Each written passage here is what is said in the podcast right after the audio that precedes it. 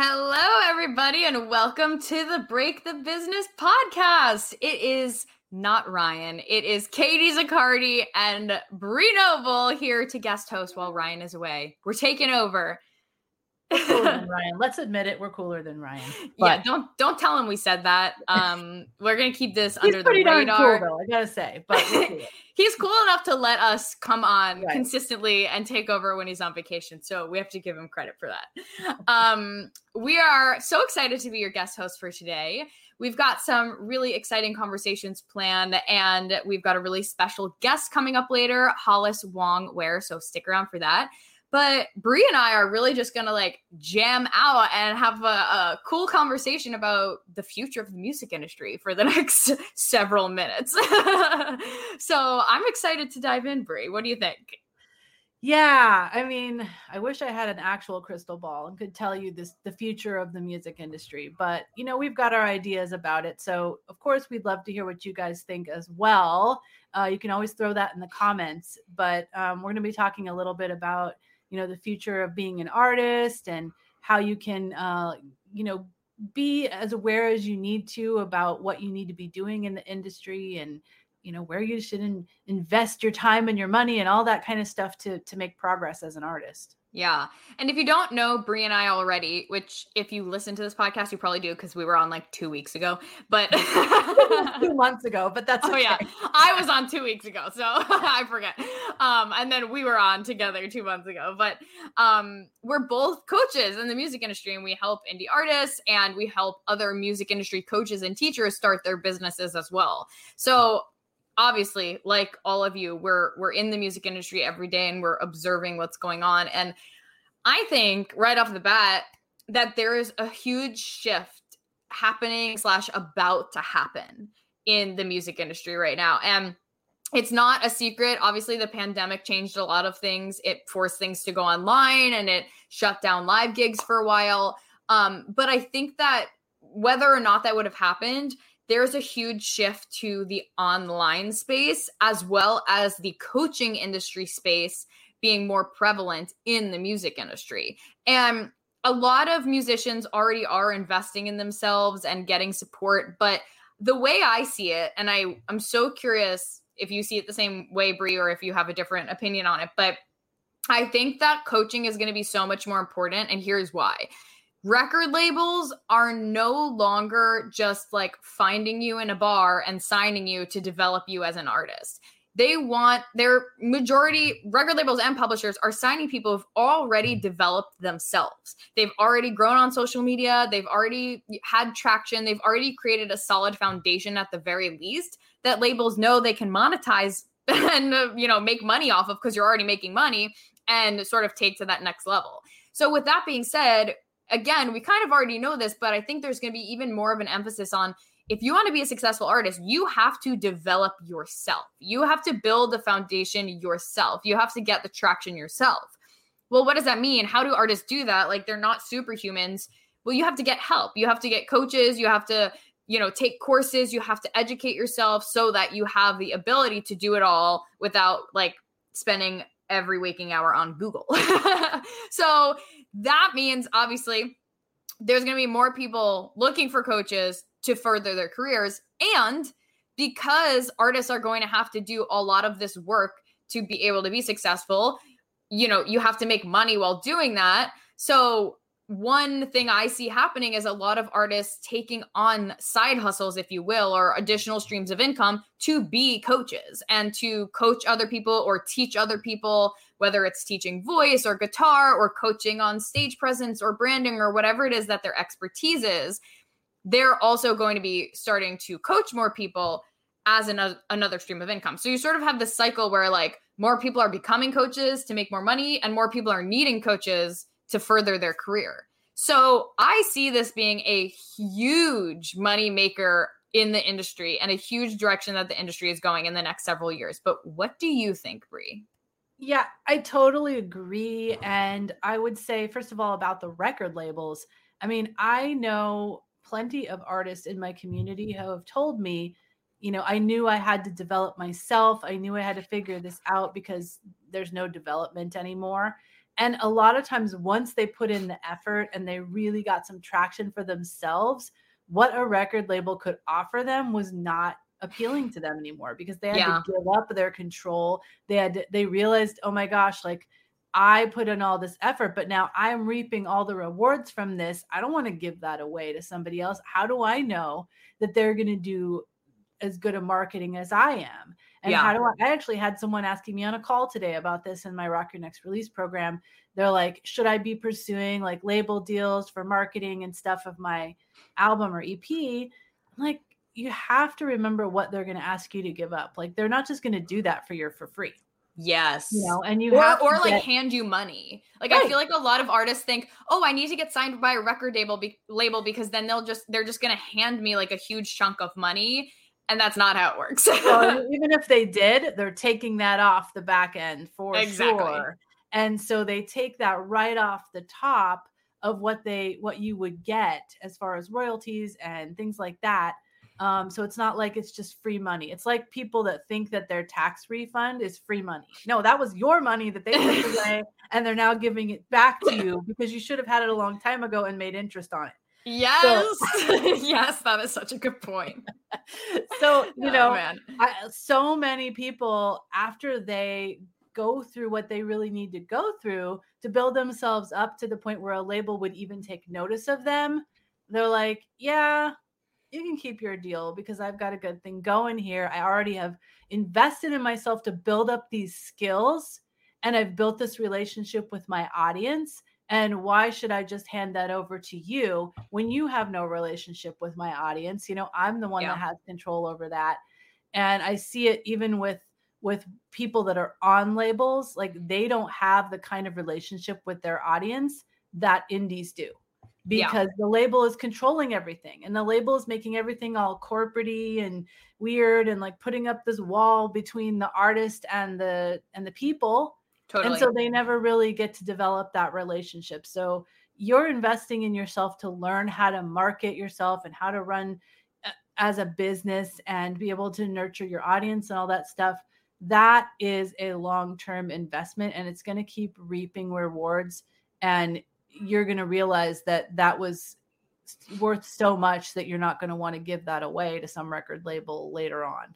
Yeah. And you know, I'm not necessarily anti record label across the board or publisher. I think I used to work at a publisher. So I actually think that like publishing deals in particular can be really helpful for artists because um it's it's very specific. It, you know, obviously it can be very lucrative um to have a team that's supporting you in that way, but I do feel like there's this misconception that's like everyone just wants to get signed when that might not be it might not be the best for you, it might not be the most lucrative option for you down the line and it's not as easy as you would think. Like you still have to end up putting in so much time, energy, hours and work to get to the point where you would even get signed in the first place cuz like we said, nobody wants to do the A&R. They don't want to do the development anymore. They just want to do the so many artists on my podcast who say like I got a record deal and I realized that that was just the beginning because mm. we're just going to do everything for me like I originally thought.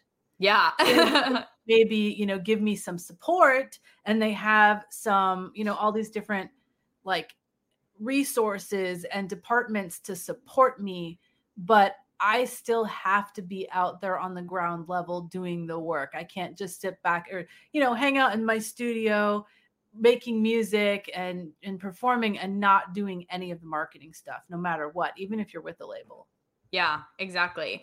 So that being said, I, again, I just feel like it really brings in the importance of being willing to invest in yourself and we might sound super biased right now. I don't know. Maybe it comes across that way because like we're both coaches. Right. I mean, w- whatever. I personally don't care if you invest in my programs. It's not about that. It's just about, like the the fundamental discussion of like if you're not getting help, you're doing it the slow way. like point blank. I, I mean, the thing is though, you know, yes, we are a little biased, but we're also we are speaking from experience. You know, we've built our businesses and we've invested tens of thousands. I can't even tell you how many thousands of dollars I've invested yeah. in coaches and courses and programs and help in order to get my business to where it is now. And that's just exactly what musicians need to do. You are all businesses and you need to know how to properly market and how to you know have a presence online and all that stuff and it's not like it's just something like katie said earlier that you can just google like you can read a lot of free stuff on it but you're not going to get number one like a step by step strategy number two um, be able to cut that learning curve of like spending all this time reading. I remember when I first started my business, I would spend so much time like reading articles and watching mm-hmm. videos and thinking, oh, this, you know, this is going to be the next the piece of information that I need to like unlock, you know, and that is not what I needed. What I needed was to work with people that have been where I want to go. Yeah. And they can help me unlock that so much faster. Yeah, exactly. Now, we were talking before the well when we were planning for the show and we were like we got to talk about like free advice versus paid advice. because I just know that a big hesitation if anyone thinks we're biased or thinks this conversation is annoying or is just sort of like, ah, dang it, I'm bummed to hear that the industry is going this way because I do not want to pay for coaches or for programs. And I get it because so many musicians feel broke and maybe are broke and aren't making the money that they want to make for music because of how much the landscape has changed. And that's understandable. But I think we need to have a conversation about like the real difference between getting free advice and like a, what is a mentor versus a coach? How has this changed in the music industry? Because I see a lot of people too who are like, oh, I'll just get a mentor who will teach me how to like do this for free. Um, I don't even think that really exists anymore in the music industry. Like, I don't really see a lot of people doing that as options. Do you?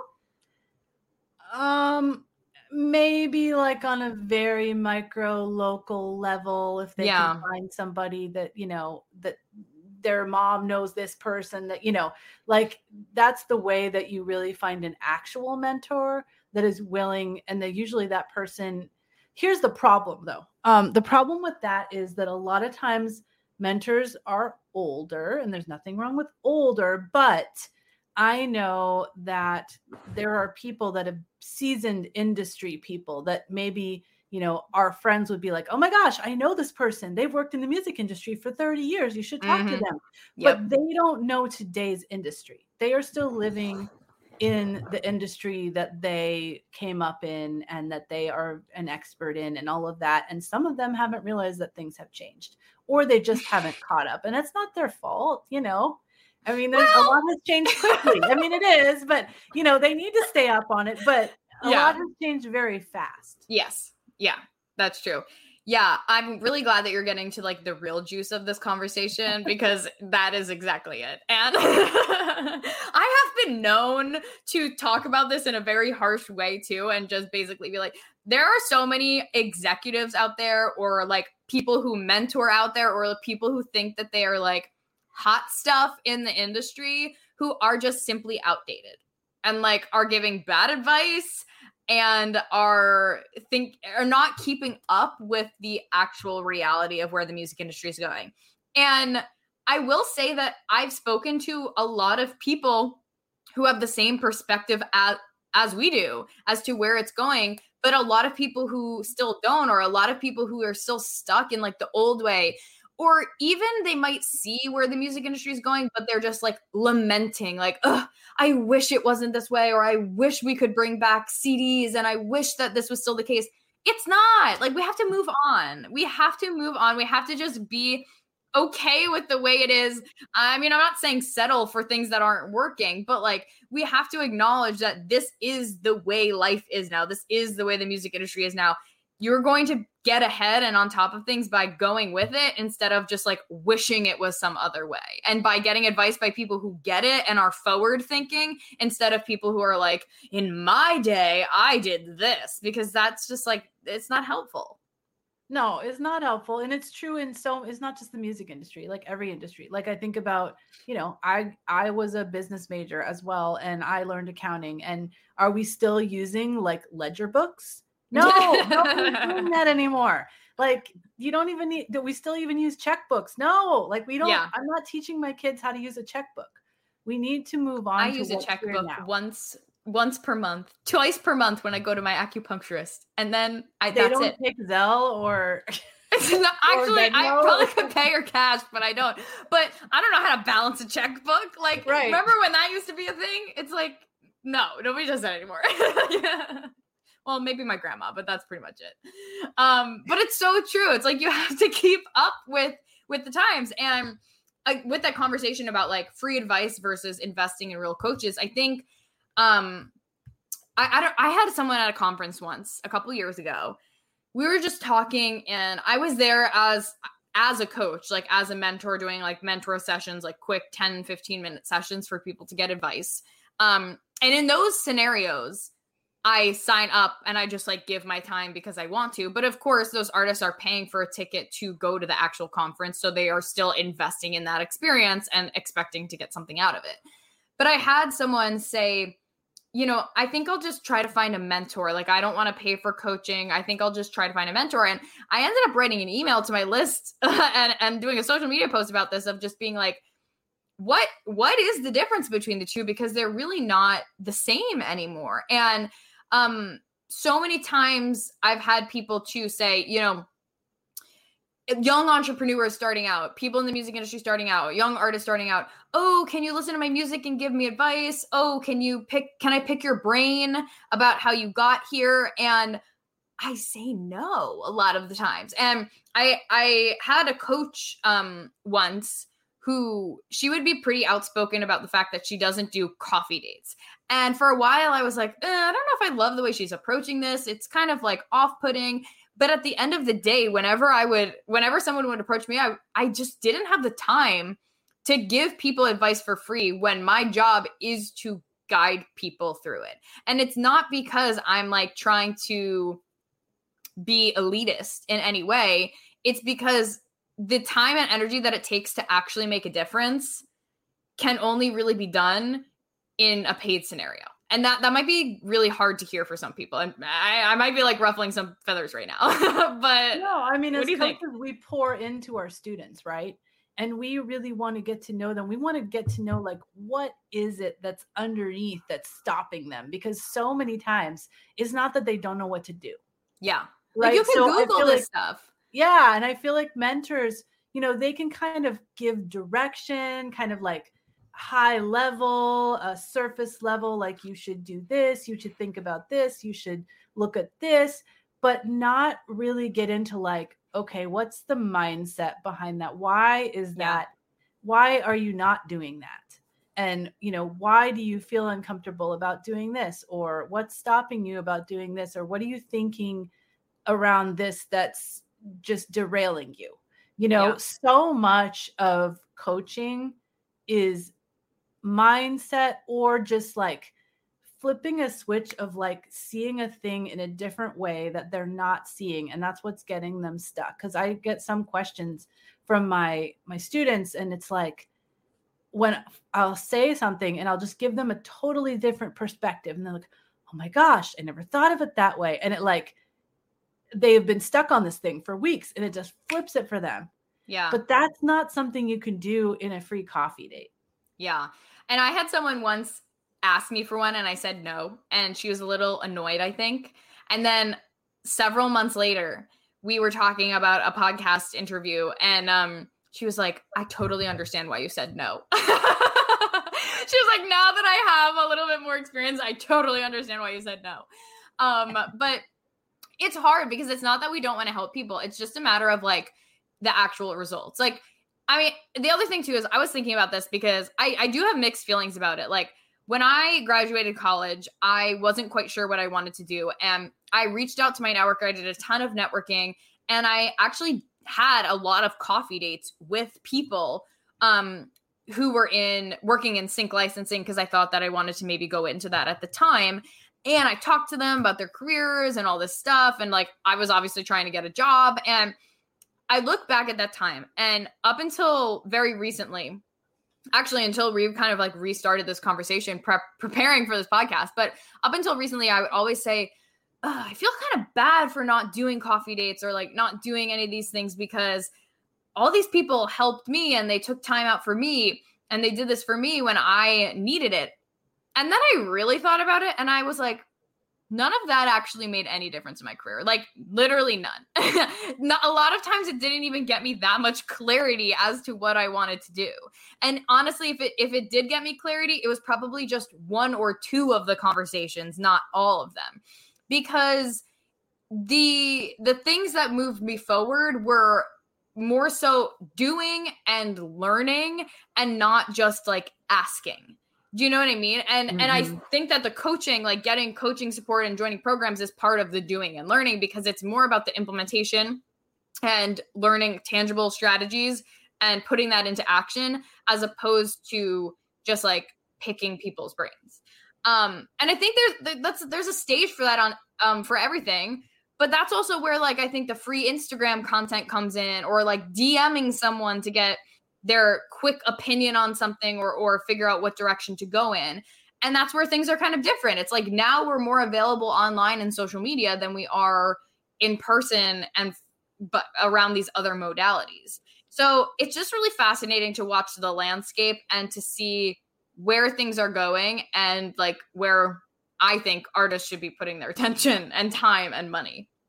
Yeah and i think that when you look at like the value of what someone is offering wouldn't you say that generally when you get something for free from someone who's supposed to be like a professional like let's just say that you know someone said oh i'm a, i'm a lawyer but i do i do everything for free or i'm an accountant i'll do your taxes for free like yeah. do i trust that person no no because why would they do it for free like when they could yeah. get paid for it yeah i don't know that's just in a way i feel that way. And as far as like the instagram stuff yes we are more available. And it's not like we just go no i'm not going to answer your question. Like we we answer yes. but we can't go in depth. We can't yeah. you know the difference between someone saying um you know to me on instagram like giving me their whole backstory and saying like i'm trying to figure out like in what order should i release these singles and blah you know i can't answer that on instagram but yeah. I can answer that if in, they're in my program and they come on to a call with me and I'm able to like talk through it with them. Yeah, exactly. Yeah. And as you were saying, I was like the only the only thing I won't answer on Instagram is when people DM me and they're like, "Hey, could you listen to this song?" Or like, "Hey, could or they just like DM me links. I have a choice oh, words no, to say no about DMing that. Links. this is a no-no. I'm sure it's been talked about on the podcast before, but I do feel like I have to say it. Do not do that.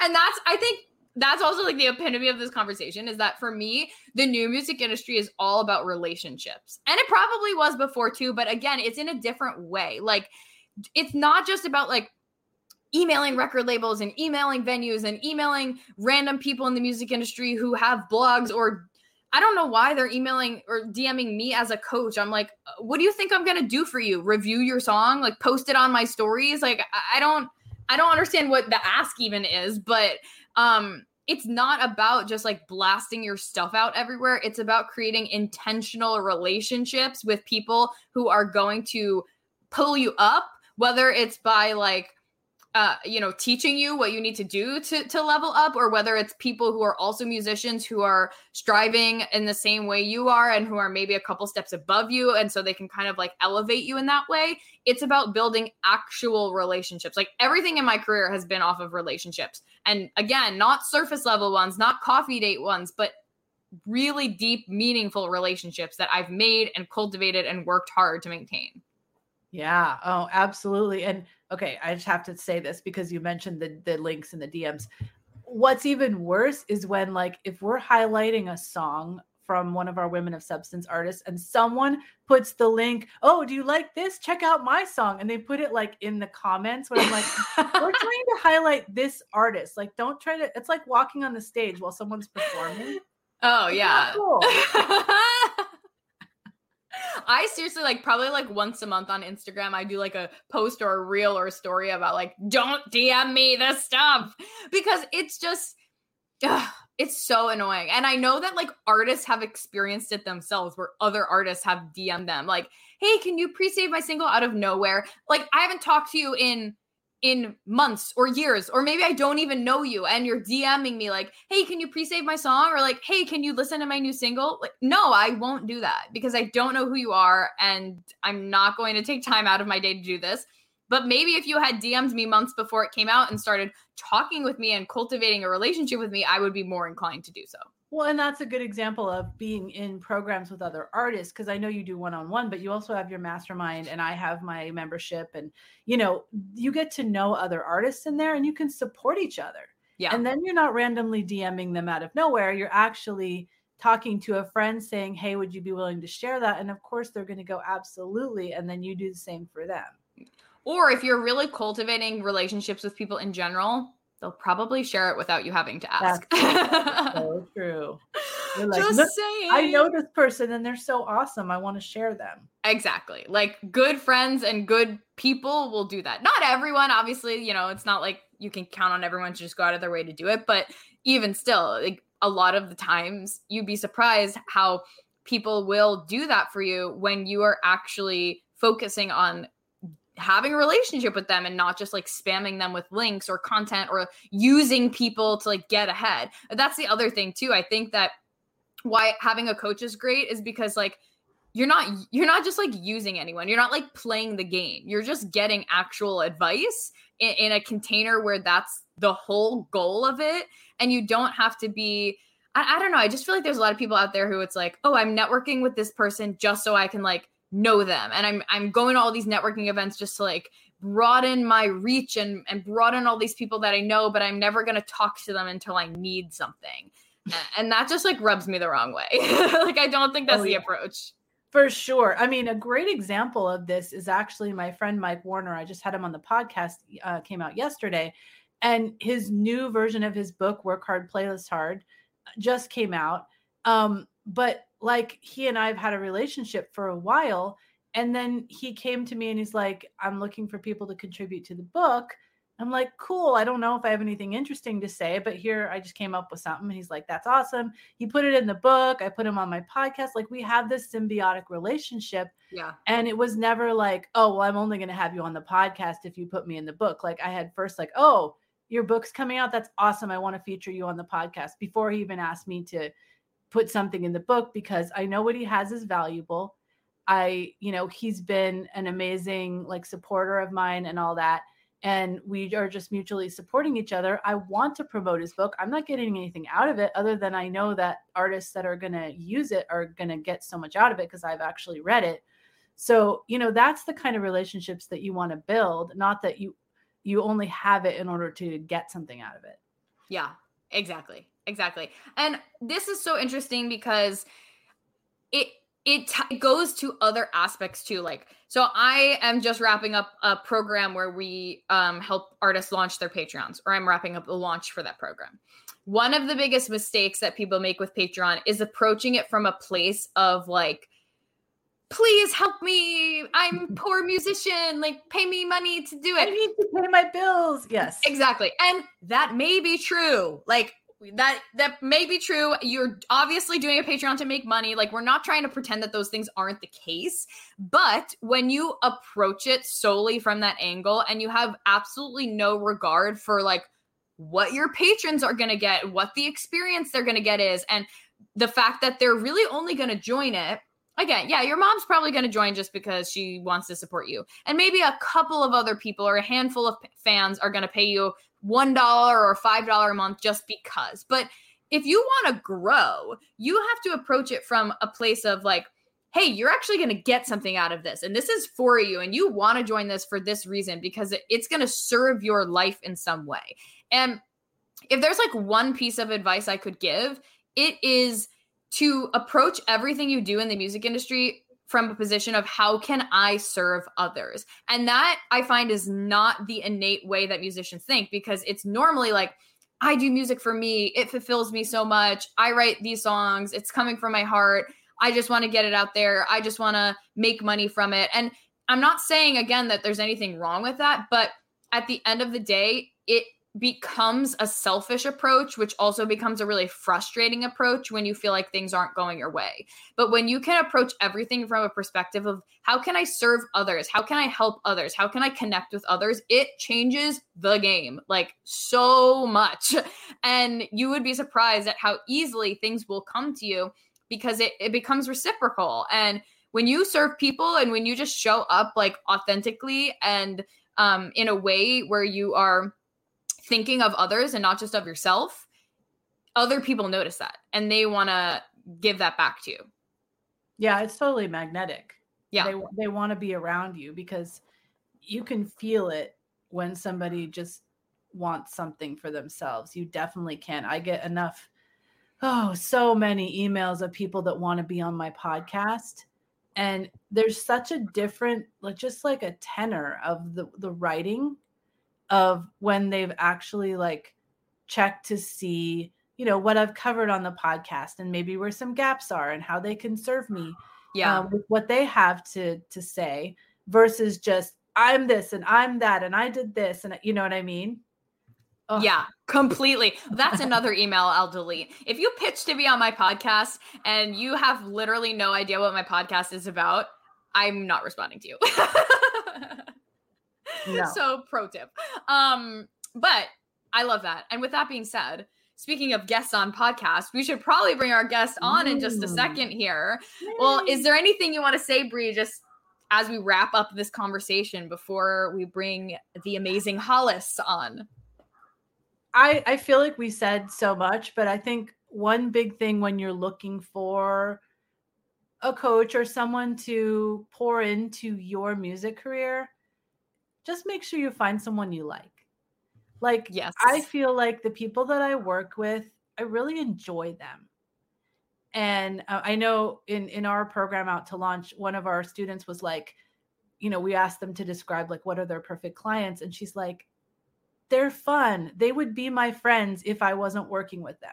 Yes. And I think that that is so important because you're going to be so much more receptive to somebody that is on a similar wavelength from you that you feel comfortable with.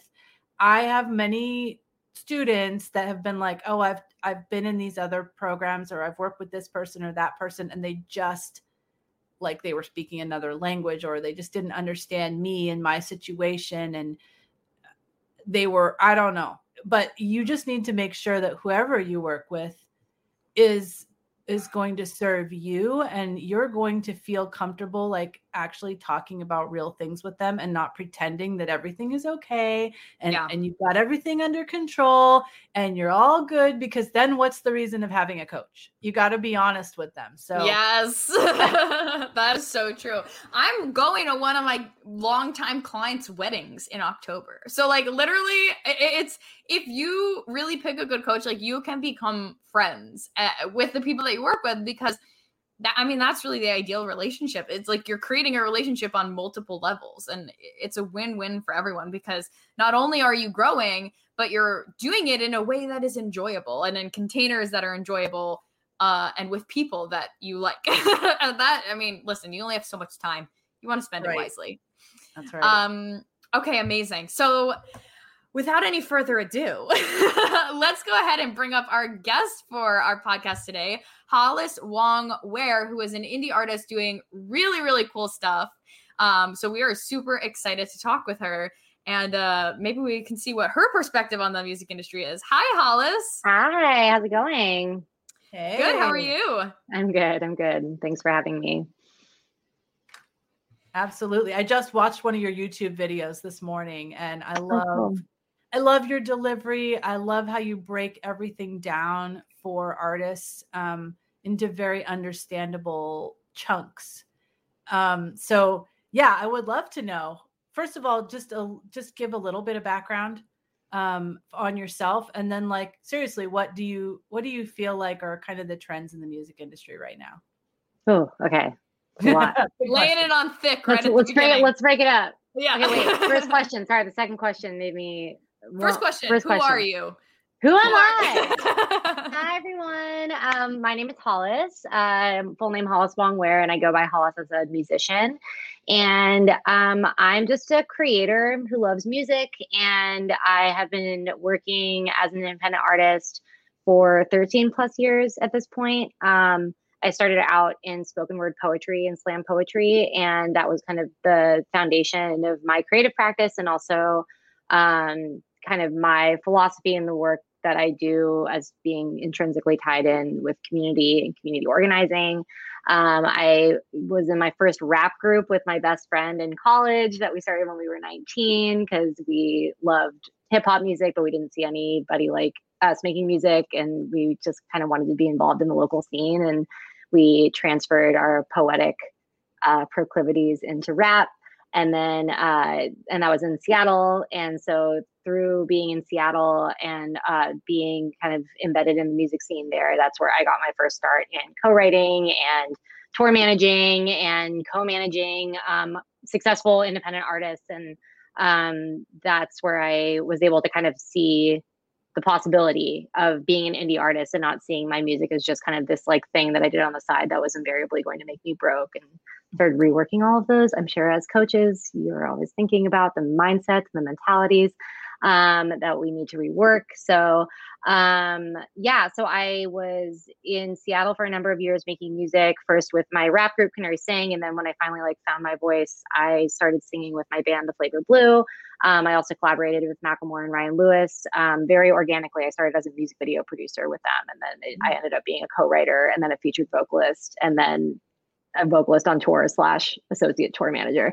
Uh, so I've done like 10 different jobs with them. But um, their you know obviously like success um, was able to open doors for me as a songwriter and so i found myself here in la um, about i moved here almost six years ago uh, to pursue songwriting as my career and you know that's been a journey that we can talk about more but um, i'm now working on solo music and uh, also just doing my best to be an advocate um, and a resource for other independent artists that are navigating this wacky world like me so that's me. That's awesome. I love all of that. And wow, Macklemore and Ryan Lewis, that's really cool. And you probably got to see a ton from that vantage point.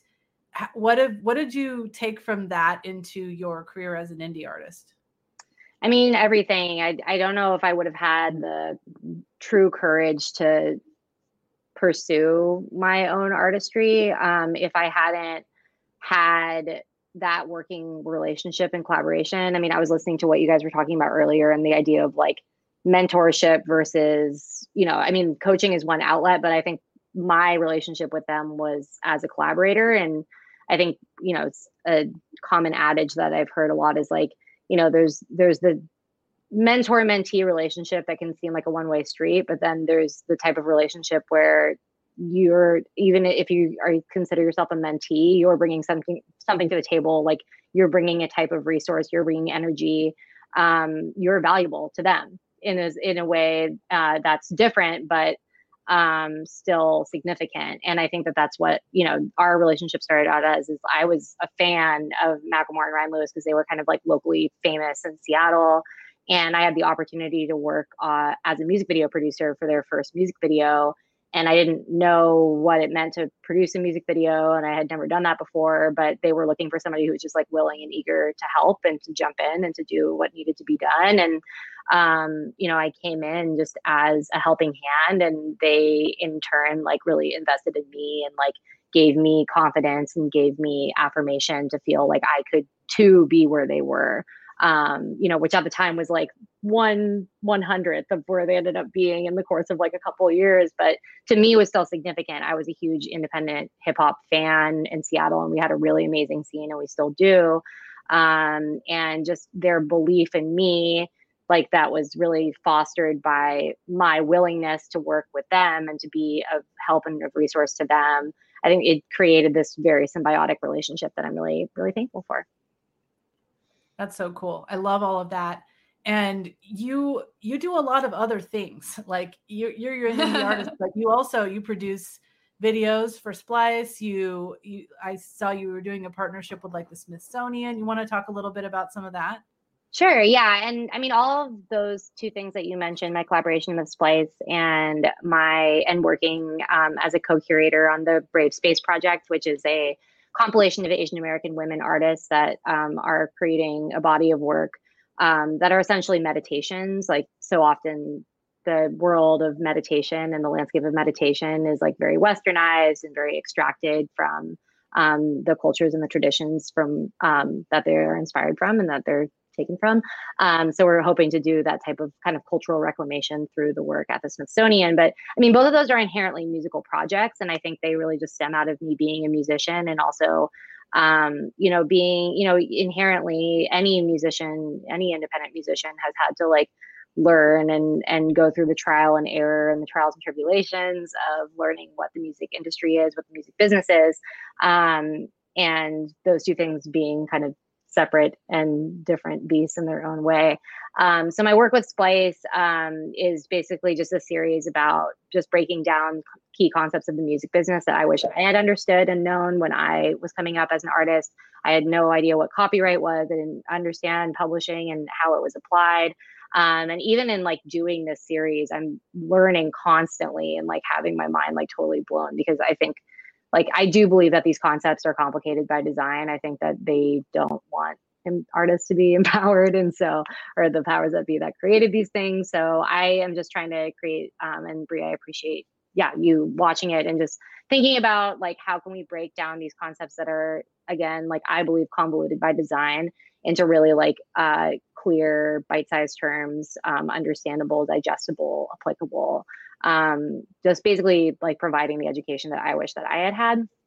Um, yeah, and then I appreciated my, that about watching it because you were kind of like, well, you know, I realize this doesn't really make sense, or they're trying to make it complicated. Like you made people feel like they don't feel bad for not understanding it because they're like, yeah, this is complicated. But I do feel like in, the information is out there. I, and i have a lot of artists asking me questions about this kind of stuff.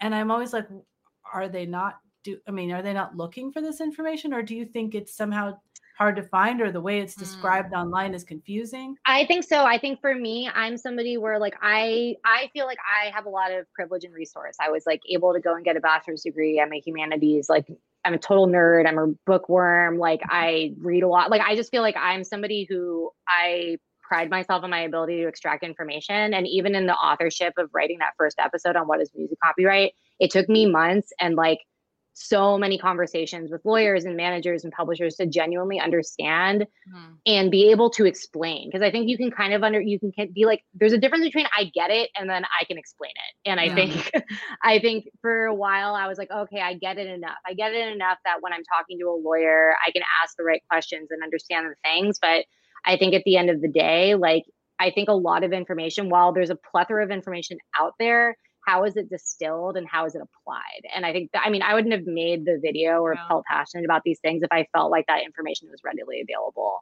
So um, I'm not like, I'm certainly not creating something original or new, but my hope is with that series to create something that's genuinely understandable and that people can use as a reference point. Like, I mean, the greatest compliment for me is when like music managers will be like, "Oh, I always have to like sit down artists and explain these things and it takes like an hour and a half, but I can just send you send them your 10 minute video and like that'll help." Like so that's I'm just trying to create things that are useful. Yeah, and I'm where I've done this thing about my students. I'm like, I'm gonna send them this video because I get questions about copyright and I'm like, yeah. yeah and Thank it makes you. it so approachable for people. Like i just love everything that you're talking about from collaboration to making this information accessible because it is really important. I mean like we were talking about earlier like it's so there's so much free information out there to get started with and then you can take it to the next level by positioning yourself with other people that you want to work with by collaborating or by you know investing in whatever way you want. But you are someone who's like done it all. Like you've really been able to make sure that you're getting yourself out there in the ways that are necessary. So I want to ask you, how do you balance it all? As someone who's like an artist, an activist, doing many, many different projects, helping educate other artists, how do you do it all and stay sane?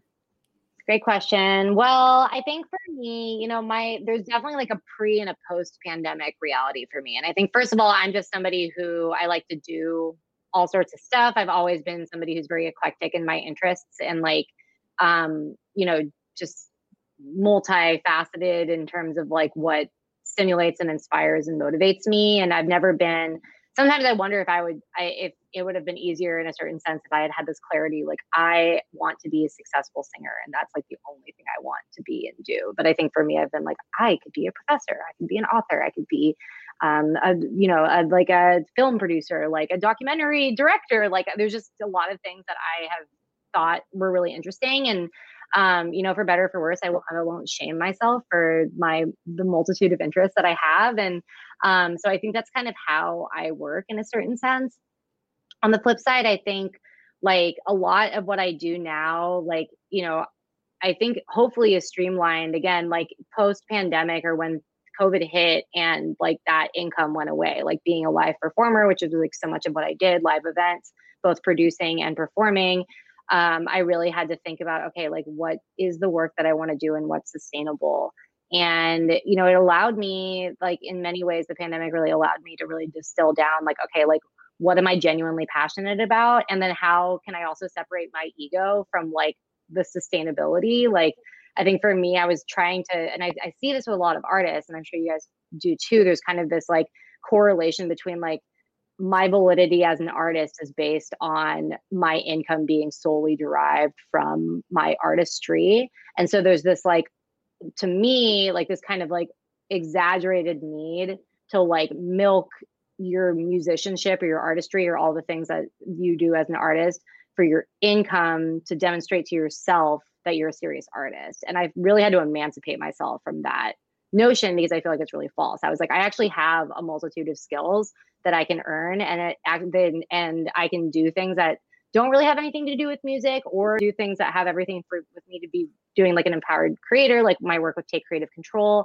Like that's not me making music, that's not me writing music, but it's me using my skills that I developed as a music video producer and now producing storytelling stories to advance policies that benefit creators. So it's like I needed to kind of step out of my own way and be like, how can I create like, you know, a sustainable life for myself where I'm not exacting pressure on my artistry to be the a hundred percent of how I pay my rent or and like save. You know what I mean? Yeah. So um so I think to that end, like but I will also say that like, you know, I think I what I also realized during the pandemic is like I'm such a collaborator by heart and I had never really like taken on the idea of like working on music solely by myself and like creating an album and so I was really daunted by that. So I think I also realized like being creative and songwriting like my artistry is really important for my mental health and well-being and like that's something that i am not only going to do when we're back to normal quote unquote and we can like go to shows again and we can do the book because as you guys know like we were kind of sold this premise that like live is forever live is recession proof like yep. put all of your eggs in live and it's like okay well clearly nobody accounted for the pandemic. So yeah. i kind of you know thinking about like okay well my artistry is still really important to me even if it's not earning me money in the in the way that's like easiest to do or the way that's like most significant to do. Um, so it's just a different relationship that i had to establish during the pandemic but it also just made me realize i'm like you know, i got a lot of hours in the day a lot of hours yeah. i'm trying to actualize them can we just like mic drop on that? Because that was um, i just wish that more artists would realize that and i think the way you put it is so spot on because when you put pressure on yourself as an artist of like i have to make all my income or i'm not successful or if i don't make all my income then i have to get a regular full-time job that i'm going to hate and put music on the shelf and that's just not true like you have the ability and freedom to do ha- have a multitude of things that could you know are you and that you do to make money and for a living and for fun and take the pressure off because when the pressure's on, the art's not as good either. You know what I mean? Totally. So I'm yep. so, so glad that you said that. Thanks. And I think just to build exactly on what you're talking about, like, I think the most important thing to do, or the most important thing for artists to know, is that in the job, in the work that they do, that might not be like directly correlated to their artistry, it's just really important to have paid work that like respects and ideally values you for your artistry. And I think that was mm-hmm. something I had to learn really early on where I was like, okay, like yeah, I could bartend and make six figures a year. Like that is that and so for some people that really really works. Like yeah. doing a job where you go and it's like whatever. And actually I will say the service industry has always been a friend to a musician because you usually find people to fill your shifts. But like, you know, like an office job where you're taking on a role at a company that has nothing to do with your artistry and if if your employer sees your artistry as like a threat to your performance, then it's not going to work.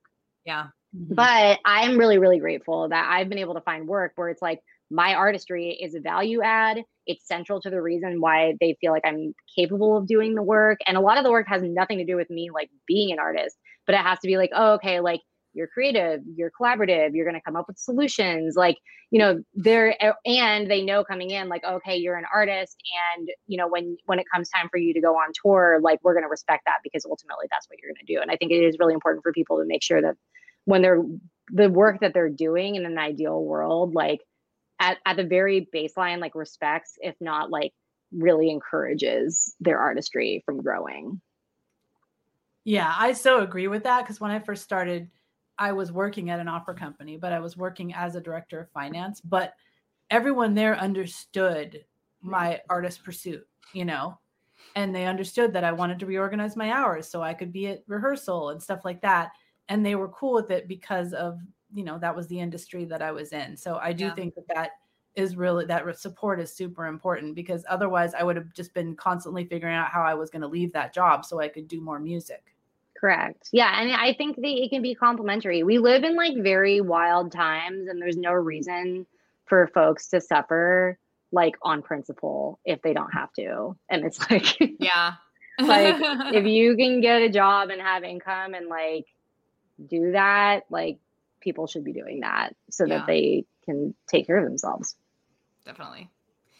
All right, well, we have to let you go in just a couple minutes here, but before we do, can you tell us about your new music that's out? Yeah, thanks for asking. Yeah, um, so yeah, I released a single called Less Like um, last month, and I'm um, very proud of the music video. I uh, worked with uh, my friend Ko, who's an amazing director, and so uh, you can check that song out now. And then I'm actually just brushing off my Canva and getting a treatment together for um, a music video for my next single that's going to come out called Let Me Not, um, that I'm going to direct. So um, that's what's happening. And then um, I am going to be releasing my first full length solo project in a few months. So I'm really excited about that.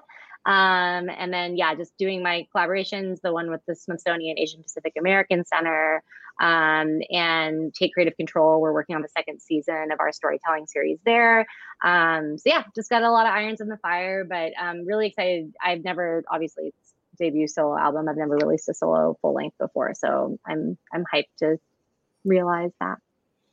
That's amazing. that is exciting. Yeah. And I'm like, you know you can really show all those indie artists that you've been working with over these years that you know like you can do this i do i know so many people that like have have done so many things to help other artists but they've never released their own solo projects so mm-hmm. yeah yeah it's scary it's so hard. that being said hollis do you have any last tips for the indie creators out there to help them move their careers mm. forward ooh um uh, what is a good what is a question what is an answer to that poignant question i'm like i have so many things i could say um i just want to i guess just like remember that the most important thing is to make music that you love and it's really really easy to get lost in the analytics and the trends and to compare yourself to death um, and to start to, to become a machine of uh, what you think is going to be gamed by the algorithm. Um, more than anything, it's like we're not, we are not bankers. Uh, we are not like, you know, day traders. Like we're not in this for the money. We're in this for the way that it nourishes and feeds both our soul and the souls of the collective good. Um, so I think if there's something that I wish I had told myself earlier on, it was to be a much more independent creator. Like I was always an independent artist and I was always like, and then I released music independently. But like, I really wish that I had been like as a singer songwriter a lot more independent in the making of my music.